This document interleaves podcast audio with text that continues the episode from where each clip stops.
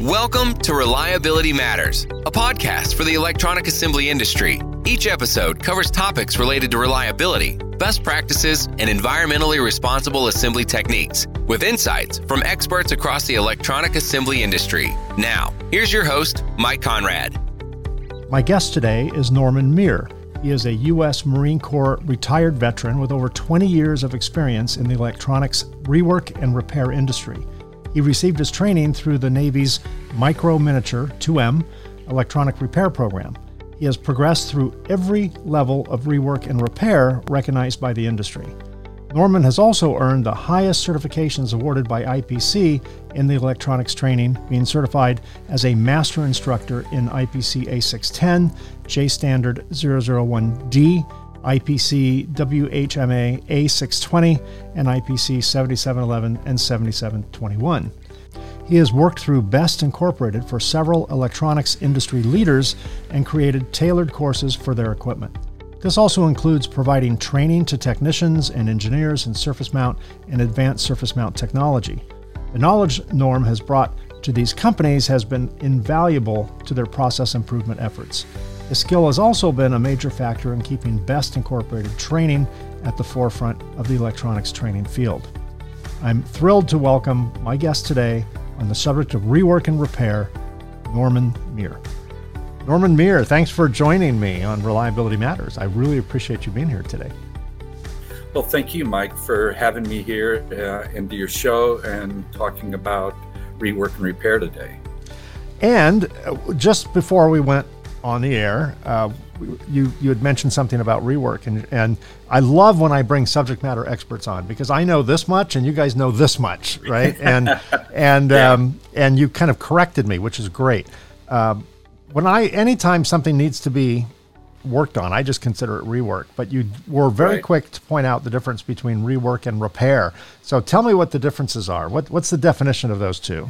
Okay, in accordance with the the industry standards and everything in the uh, the definition, rework is actually uh, where you would uh, put it back into its original engineering drawings and designs. Like you take off a resistor or a transistor and you put the exact same style back in its place. Whereas repair is where we just get it to function. It doesn't have to meet uh, like the 610 or the J standard. It's just something that's agreement between you and your customer. Like example, um, a splice. It's a repair, just getting it to function again, attaching it back together instead of replacing the whole thing, which would be considered rework then. Are there IPC standards on repair, or do they just apply to rework? Or when it comes to no, repair, um, is it all bets are off? It's just whatever it takes to get it going. In uh, there is a uh, IPC seventy seven eleven is the the guidelines for how to take parts off, how to put them back on, and to clean up the area. Uh, repair is part of that guideline, but it's the seventy seven twenty one section of it, which is step by step on how to do the do your job. But there is no set standard on how repair uh, specifications are. It's usually an agreement between you and your customer of how you're going to repair it and what it will look like when it's completed. But whereas the rework, you would probably more than likely follow the 610 guidelines. Yeah, that makes sense. Uh, I guess it would be very difficult to hold IPC standards up for repair. You know, when you're just trying to get it functioning again, right? Uh, right. It's exactly. it's already served its purpose. Now it's now now it's going in for its second life. Right? It died. Now it's going in for its second life. Some of them, yeah, it's like uh, a connector. If you break a wire, it's a lot easier, especially in an aircraft, just to splice the wires back together and keep it go- ongoing from there.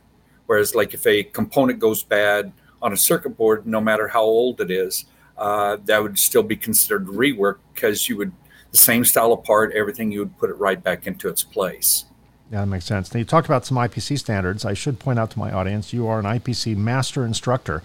Is there a uh, there are levels of instructors, and is master the yes? That's the highest level. That's the highest yeah, level of, of ascension level. in the IPC world, right? Yeah, you have it. Let's uh, your master IPC trainer. That's what I am. I've been a master instructor since uh, 2001, and uh, I train and certify in people to become instructors, but also the assemblers. The CITs are the next level down.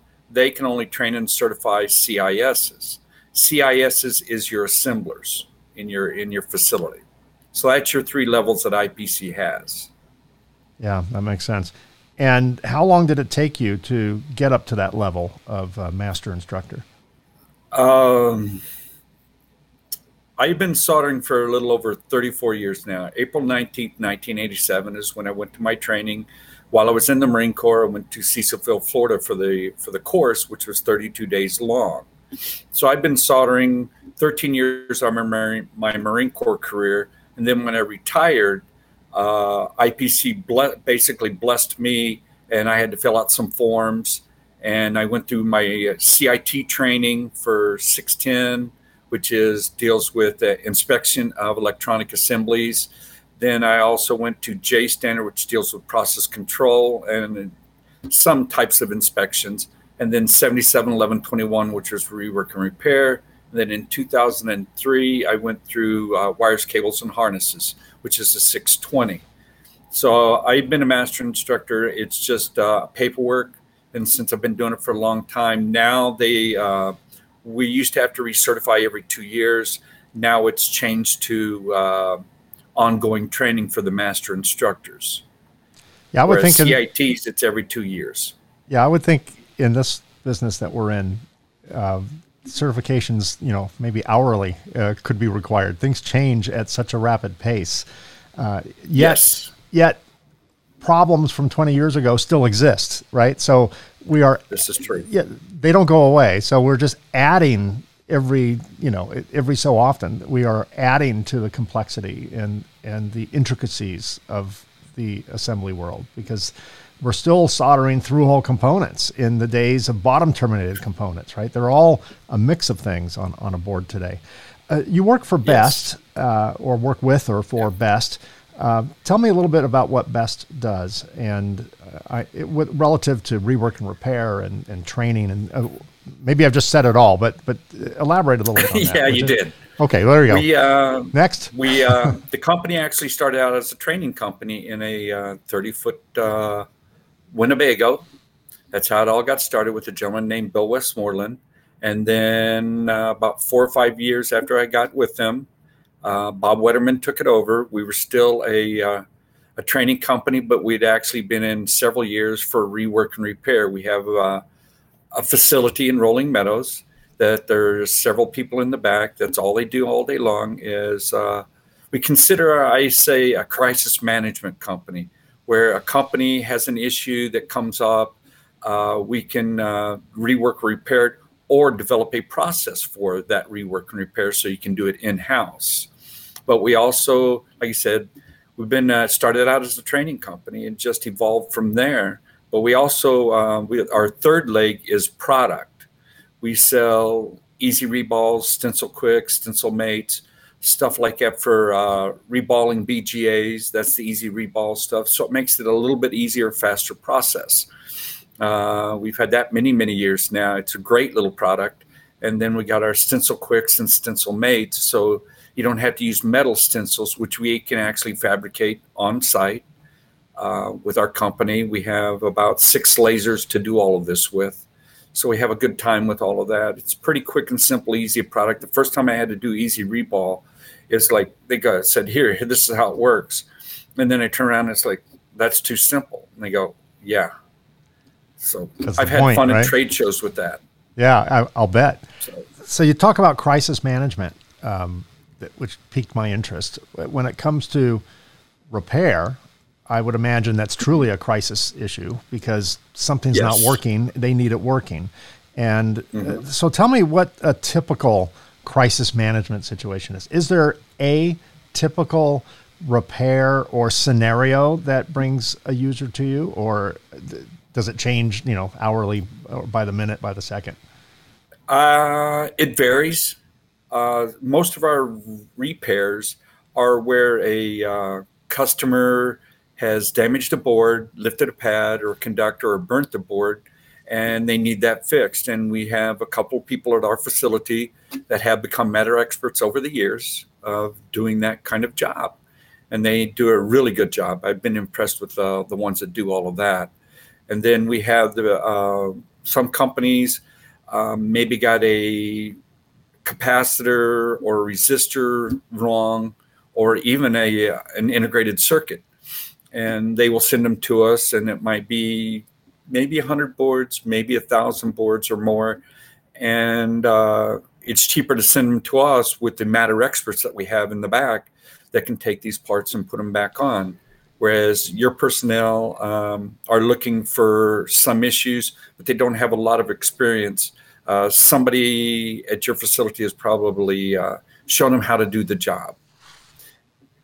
So, yeah, that makes sense. We do a lot of BJ. We do a lot of BGA rework too. Yeah, I would think so. Uh, what about uh, regular other bottom terminal component QFNs, things like that? Do you, you know, there's those are problematic in so many ways, right? They're, they're yes. our industry tends to come up with the latest and greatest component without the latest and greatest technique to solder that component or clean that component in, in my world. So right. that kind of, kind of gets worked out by folks like yourself, right? You kind of figure out how to do it. Um, so right. the, the component designers design the component based on its function and package size and all sorts of things, but not necessarily, you know, it's not necessarily designed for manufacturability. Um, so when a, when a new component comes on the scene, do you do you see that like a like like the effects of a tsunami? You know, so many hours later, so many months later, so many years later, it starts landing on your doorstep, or is it pretty yes. instant?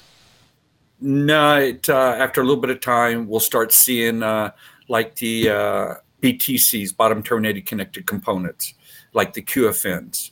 Okay, and uh, had to come up with ways to rework and repair them. In other words, you got to put solder paste down there. So what we come up with was uh, a process they did in the in the back. Uh, gentleman named Hung, he is our rework and repair operations manager. Uh, him and the owner come up with a design for a stencil StencilMate where we actually use one stencil to bump the part, and then we use another stencil to bump the board. So we run the part through a, a rework, another hot, wear, hot air system. And then when it's done, then we bring it over. We use the other stencil to do our board, put the part down in, and then run it through a reflow process. And we get more reliability that way. And you're not worrying about shorts or positioning or anything like that because everything is spot on when I, I've heard many consultants, I've interviewed several consultants on the show, and and there is a common theme on advice, and that is um, never repair or rework, whatever the proper term should be in this this context, for a cosmetic issue. If yeah, you're just, talking about rework. Yes, just leave it be because the chances are, if you go to rework it to fix a cosmetic thing, you're going to create you know the, the possibility for other things to go wrong. Um, is that a shared belief? When you're in the oh, business definitely. of rework, you're not in the business of, of telling people no. You know, so so uh, at, at, what point do you recommend? Oh, let me rephrase that. What do you recommend not reworking? Uh, uh, if it meets the acceptability of the customer's requirements and also in accordance with the 610, then uh, leave it alone that's why uh, one of the issues that was coming up for many many years as people were reworking to put it there's used to be four conditions in the industry targeted condition means it was picture perfect. It used to be called preferred. Then you had your acceptable which means you had your tolerances. And then you had your process indicator. Something's not right but it still meets form fit and function. Then you had your defect. Well people were reworking acceptables to put them in the targeted condition. And what this does is you lose a little bit of reliability. Each time you go back in there and rework something or heat it back up, you're increasing the intermetallic layer, that solder fillet between your TID and your, your, your platings. So the thicker the plating becomes, or the intermetallic layer, the weaker the solder joint becomes. And now it looks nice. Well, it looked nice before, it just didn't meet the higher standard you wanted it to. So the industry, uh, with this latest revision, uh, we took out the targeted conditions. So now you just had to meet acceptable. So now you have a tolerance to work with. And uh, just leave it at that. Once it meets that acceptability, leave it alone. And when I do a lot, of, I go all over the United States doing solder training in our mobile training center. And uh, I see that all the time. And I get on to students, why are you touching that up? Why are you rework? Well, I don't like the way it looks, or my quality control does not like this. And it's like, whoa, whoa, whoa. The standard is there to put everybody on the same sheet of music. So that's what a lot of these companies need to realize is how what I tell students, how you feel, how you think, don't do it. Right. You know, what is the standard is, leave it alone. You got reliability right there to start with. I, I've said this many times, and my team will probably roll their eyes if they hear this. Uh, fortunately, I don't think they watch the show, so I think I'm oh, safe. but but um, you're you're never a prophet in your own home. I think that's a that's a worthwhile saying. Um, I used to tell my salespeople, you know, when the customer says yes, stop selling, shut up. You know, all you can do is make it bad, right? So as soon as the right. customer says yes, stop selling. And I think in, what I'm hearing from you is as soon as the part meets an acceptable acceptability level, stop reworking it. Stop trying to make it even better, right? It just yep. meet the standard, as you said, be on the same, you know, choir sheet, all, all play from the same, sing from the same hymnal, and then stop because the, the more time that soldering iron is on a part, whatever you're doing, the the greater the chance of of causing damage or or actually yes. reducing reliability. So you endeared me a little bit. I was watching a video on your website where you were showing um, your audience how to properly solder an axial leaded component, and okay, and it was you know this is geek stuff now because how many people will you know will watch soldering videos at night. Yeah, but it was a it was a beautiful solder job, and you made it look very easy. But then that impressed me. But what impressed me even more uh, now, maybe this was for some reason that I shouldn't be impressed with, but I was impressed anyway. You were using a no clean flux, and after right. you soldered this uh, axial leaded component in, you cleaned the residue, and it was no mm-hmm. clean.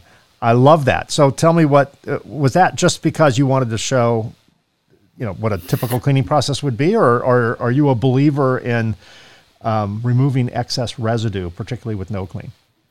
it's it goes all the way back to my military days. And when you were done soldering, you we used a rosin flux back then. And when you were done, you had to clean it because of that rosin flux residue. But as time progressed, is like uh, the way my belief is. Even though you're using no clean, which could be an alcohol or an aqueous based, there's still some type of residue left behind that uh, contamination can get uh, get in there, like dirt, lint, stuff of that nature that attaches to it, and then as time progresses, create a dendrite growth, and then you've got a short coming on. And then also remember, sometimes um, it flows over onto a connection, and you might not be able to get a good connection. Yeah, and I noticed uh, another good reason was because the flux was applied, uh, I think with a with a needle uh, or you know yes. squeeze thing, um, that it wetted out quite a bit, and yet the soldering iron only touched the metallic area, you know, the the, the barrel and the and the pin. Uh, so right. a lot of that flux was left un, um, un Not uh, unactivated. And when I right. saw that, when I saw you do that, I'm like, oh, what does this guy know? Look, he's making a classic mistake. And then then you cleaned it. I'm like, oh no, he's got it. He's got it down. So you pass my residue test. Just so oh, you thank you very much. yeah, no certification comes with that, but that's uh, but you pass right. that. What are the most common mistakes people make when they try and either repair or rework something? Um, I'm sure there's a common denominator, and it probably it probably changes as as uh, time goes by. But what at the moment are the common mistakes people make, and what I how do they uh, using it? the wrong size tip. That's that's the number one thing that I do see is, and I it's a common theme, and most companies that go do training at is they only have a couple of tips, and their excuse is this is the only ones they give us. But in my in our training classes, we have a good variety of tips to show that uh, a tip is a tool and you, have a variety of tools like when you work on a car you do woodworking or anything else like that to build a better quality product and that's what you're trying to do in the end when you rework or repair is to get that quality product back up and running again and my rule my thought process has always been is that your rework repair should equal or be better than the original process, and it should last longer than what it did the first time. So that's why I believe in it. I've had a lot of fun doing. My expertise is in rework and repair. Uh, I did it for 13 years of my Marine Corps career, and then just oh. took it on over from there. And I that's I like doing that more than anything. And actually, I'm more into repair. I like to figure out going multi-layer repair, uh, getting in there and having to excavate down several layers, almost like terracing, and then bringing that fixing that conductor and then bringing it back out slowly. And then that when you're all said and done the product works. And people are like i'm glad because we can't re- get a new board. This is it. Right. Yeah but imagine in, in the particularly the repair side of it there's two skill sets involved. One is the tactical you know how right. to how to extract a, a, bad component replace it with a new component uh, repair mm-hmm. traces things like that but another is a little bit more strategic. That is a little bit of detective work that has to go on to figure out what needs to be repaired. It's not always yes. the smoldered part, right? that may be the symptom, but there might be 12 other problems that led up to that smoldered part. And just replacing that smoldered part is going to create a new smoldered part. So, yes. Uh, what what tools, what tricks do you have up your sleeve with all that, you know, 30 plus years of experience that allows you to see a symptom and then determine what a root cause is? Uh, well, first off, like you said, you got to find the damaged area and you see that burn and everything, and you got to look at that. Now you got to know is this a multi layer board, single layer board, double layer board, whatever type? And if it's multi layer, the advantage that we have now is uh, x rays. So then you can actually put it in the machine and analyze it and see where your break or damage is in the multi-layer area. I like that. It's made a lot easier on me than having to do the old school of doing a resistor check, you know, using a diode system on a multimeter and just going point to point until you until you locate it. And then you've got to look at the drawings and uh, you got to have the drawings to the layers of the board to figure out what layer that damage is done and then I consider uh, doing a lot of this stuff as like playing chess. You got to analyze the situation, the opponent, which is your board, and to figure out uh, how to beat that opponent in the end. I think it's like that Star Trek chess, you know, with the th- three-dimensional chess. Oh yeah, even more than even more go. than just checks, chess, chess, uh, because uh, there's so much to it. How right. Uh, with um, multi-layer boards, with 10, 15, 20, 25, whatever, whatever the number is. I mean, they can get pretty, pretty gnarly in terms of the, the layers. Yeah. Uh, what tools, you mentioned x-ray. Is that the primary tool that one would use to it is now see I below do. the surface? Mm-hmm.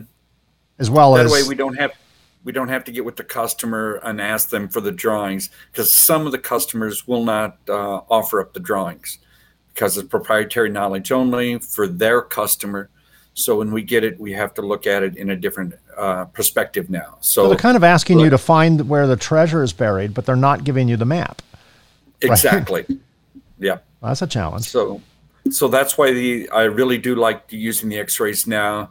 And then you figure out your layers down through there, and you just uh, do a diode test real quick and get the little beep and said, okay, it's not making its beep, and then start excavating down slowly. And uh, some of the equipment uh, like the uh, pace has a system out there for uh, using instead of using a dremel tool or system it is a dremel tool but it has a automatic stop. So you put it on one side of the conductor and then as you're drilling down into the board it actually would stop it like on a dime.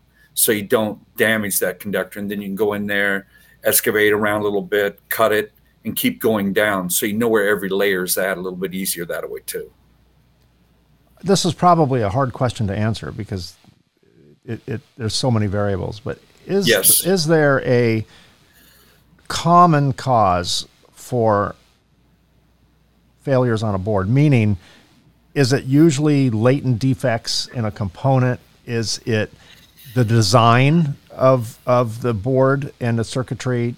Just leads toward failure? Is it uh, the unexpected in-use climactic environment? Maybe the part wasn't designed for that. Is it all of the above? None of the above? Is I'm going to go with all of theme? the above. Sure. No, there is no common theme for any of it. Uh, in my days, in my uh, when I used to do a lot of that in the Marine Corps, is like it might be an electric strike on a bird, uh, a power surge from the generator, um, it, just a component failure due to static electricity. So there's so many things that could cause it. So you really can't pinpoint. Really, that's what it is. Right.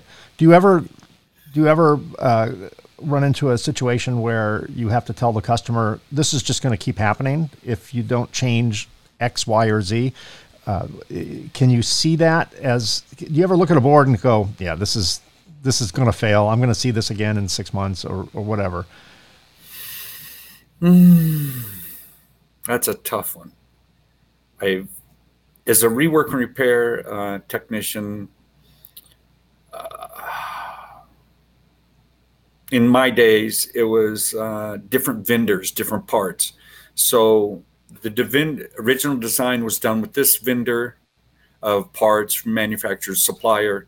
Then, as uh, for the military aspect of it, they got a new contract and so now these parts are uh, barely meeting specifications. So when you have a little bit of a surge, which the old ones had a little bit more of a tolerance, then you have that issue. I have seen that in my early days. Mm-hmm. So yeah. Do you ever? I would imagine your world, particularly when you're doing rework or even repair on military products, the parts you're the new components that you're buying are probably lead free. You probably I'm guessing you have to retin them in mm-hmm. in a 6337 alloy or 64 whatever you're using. Uh, is, is that a is that a an ongoing issue of having to convert it back or or does the does the entire board get reworked and and uh, re resoldered with lead free or or what, what no. how does which way does it go? It goes backwards, right? Um, if if the part is if we're having to take it what we call different flavors of like ice cream. You have different flavors of ice cream and same way with on your parts. So if you're having to go from lead free back into the lead community one of the things that you have to do is what we refer to as rinsing the part. So you're going to clean it off first with um, with a, a lead solder. So you're going to put that on there first then you're going to wick it all off then you're going to, I'm talking about like a BGA or QFN is where we're seeing this more than anything. Most uh, parts now uh, you can recommend uh, from the vendor what you want, but BGAs, you can only get them in one flavor. So we're having to reball that. Uh, so we have to rinse the pad sites three times to put it back into a, uh, a lead fillet. Okay. And then uh, we've actually got on our website on solder.net, we do have a, uh, a white paper that was introduced probably about 15 years ago or so on that of how to like even using tips like instead at the same station. And this contract says i'm going to be doing lead then this contract says lead free so i learn how to rinse my tips. And that's uh, 10 of them three times. And then it goes back into a, a lead tip from lead free to lead. Wow. Three times. I, yes. I, that that's surprising. I wouldn't i would have thought just once was enough, but three times. Oh no, it uh, our white paper actually shows it uh, slowly coming down to be within the respectable range. And I'll have a link to that white paper on our show notes. So for the audience that's listening uh, or watching, uh, I'll send you a link uh, to that white paper. You can download it off of the solder.net website. Uh, I'm going to ask you to work yourself out of a job momentarily. let's say 100% of your job is soldering, and yep what are the most you, you mentioned chisel size or, or, or iron tip size.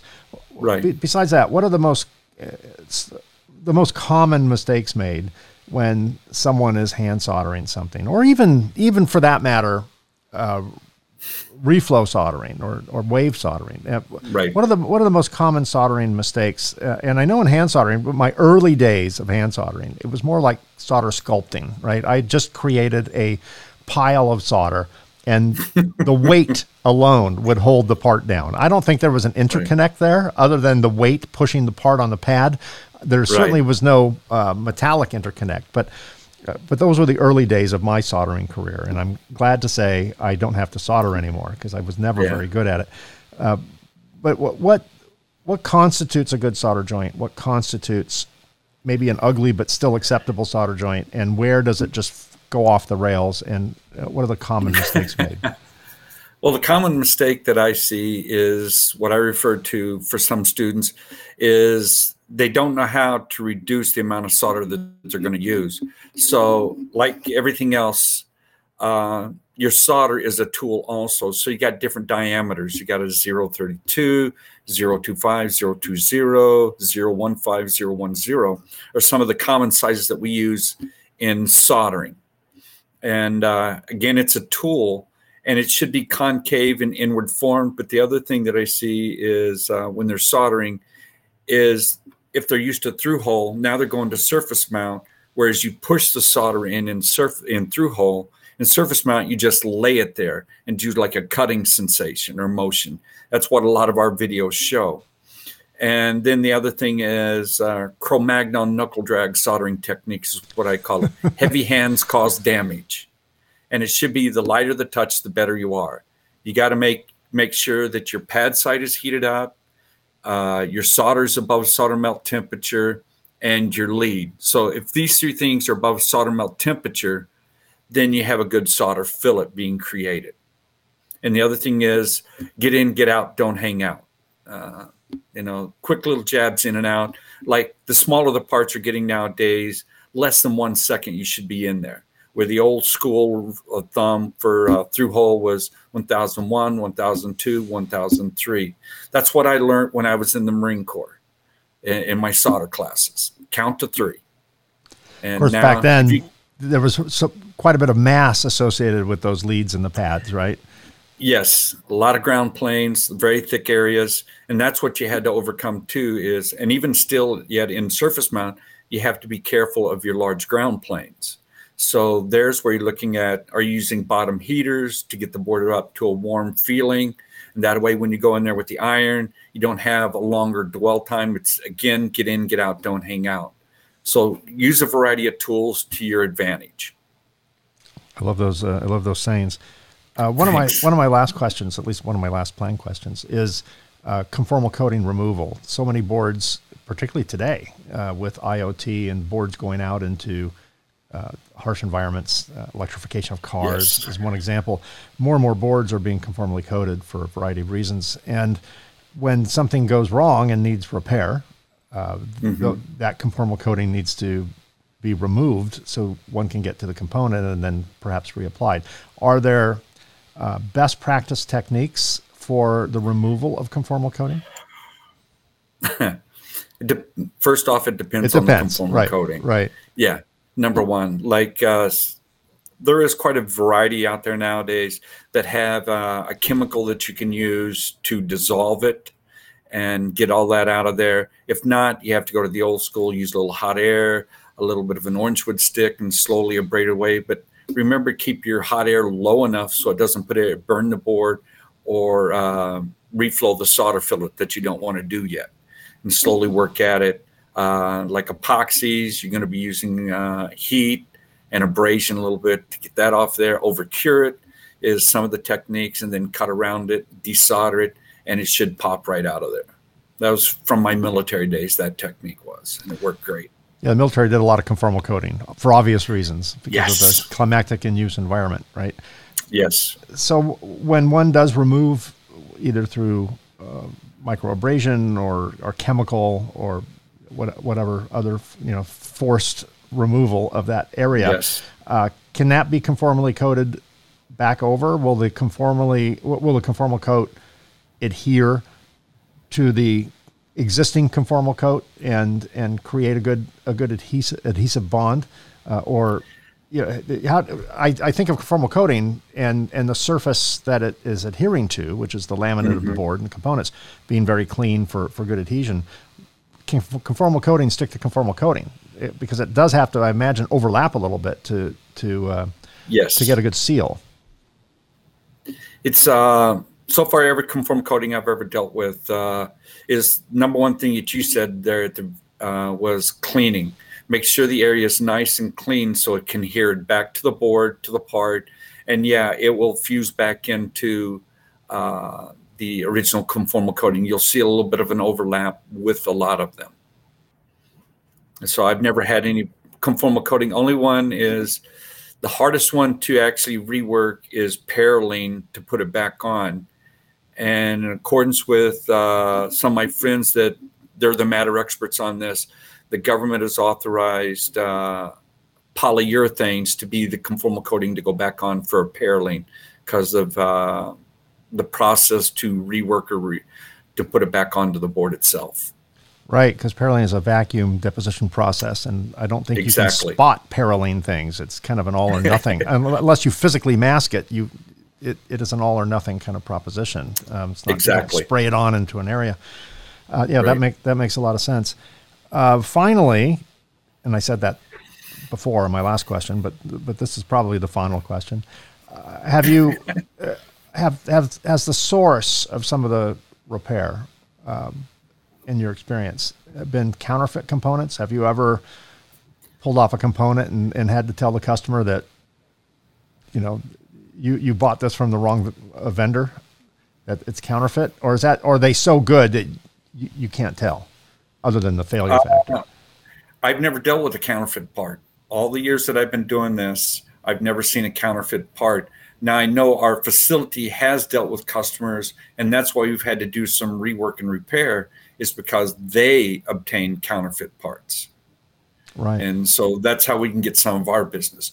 But I have never dealt with it per se, because like I said, for the last 21 years, I've been doing, I've been the trainer, uh, traveling all over the United States. Like next week, I'm up in uh, Madison, Wisconsin, teaching. So constantly on the road. Do you ever, when someone sends a board to Best and you have to, again, repair it, um, whose job is it to procure the component? It, do, does the customer want you to do it, or do they send you a you know a, a, a, tote full of old components that they've had on the shelf for 30 years, and and say you figure it out, or or what? we've uh, usually comes from the customer. Um, it starts out where we do a quote first, and then um, hung in the back looks at it and uh, says how much it's going to cost and everything, and then the customer provides all the parts that we do any rework or repair that we have to do to anything. Rarely ever do we order it, and then they will give us the information. Then we then that's how we would order it from their supplier. Excellent. Are we missing anything? Have we covered the rework and repair? I know, I know, we we covered probably one one hundredth of it, or maybe even one one thousandth of it, because there's so many so many aspects to it. But have we covered the major uh, uh, bullet points? Yeah, uh, to me we have, because uh, we, we talked about tip selection, we talked about fluxes, and that's where some customers. It's what is one of my sayings that uh, one of my friends like is flux is your friend, but don't abuse your friend. Because a little dab of flux is great, but a large amount, you're going to have more air to clean and more possibility of causing other issues, especially like inside of a connector. And right. that's harder to get cleaned out of inside of there. So you want to minimize it. Okay. And then there's sometimes you can get away with instead of using any external fluxes, which I'm a big fan of, is that uh, you just uh, use a small diameter with a like a uh, a P3 style flux, which means it has more flux in the center core than a P2, and that way you don't have to use any. I'm not saying you don't have to, but you can minimize using any external flux. Like a uh, prime example would be like a ZIF connector. You try to stay away from using any external fluxes on them because it gets right up into that connector really quick.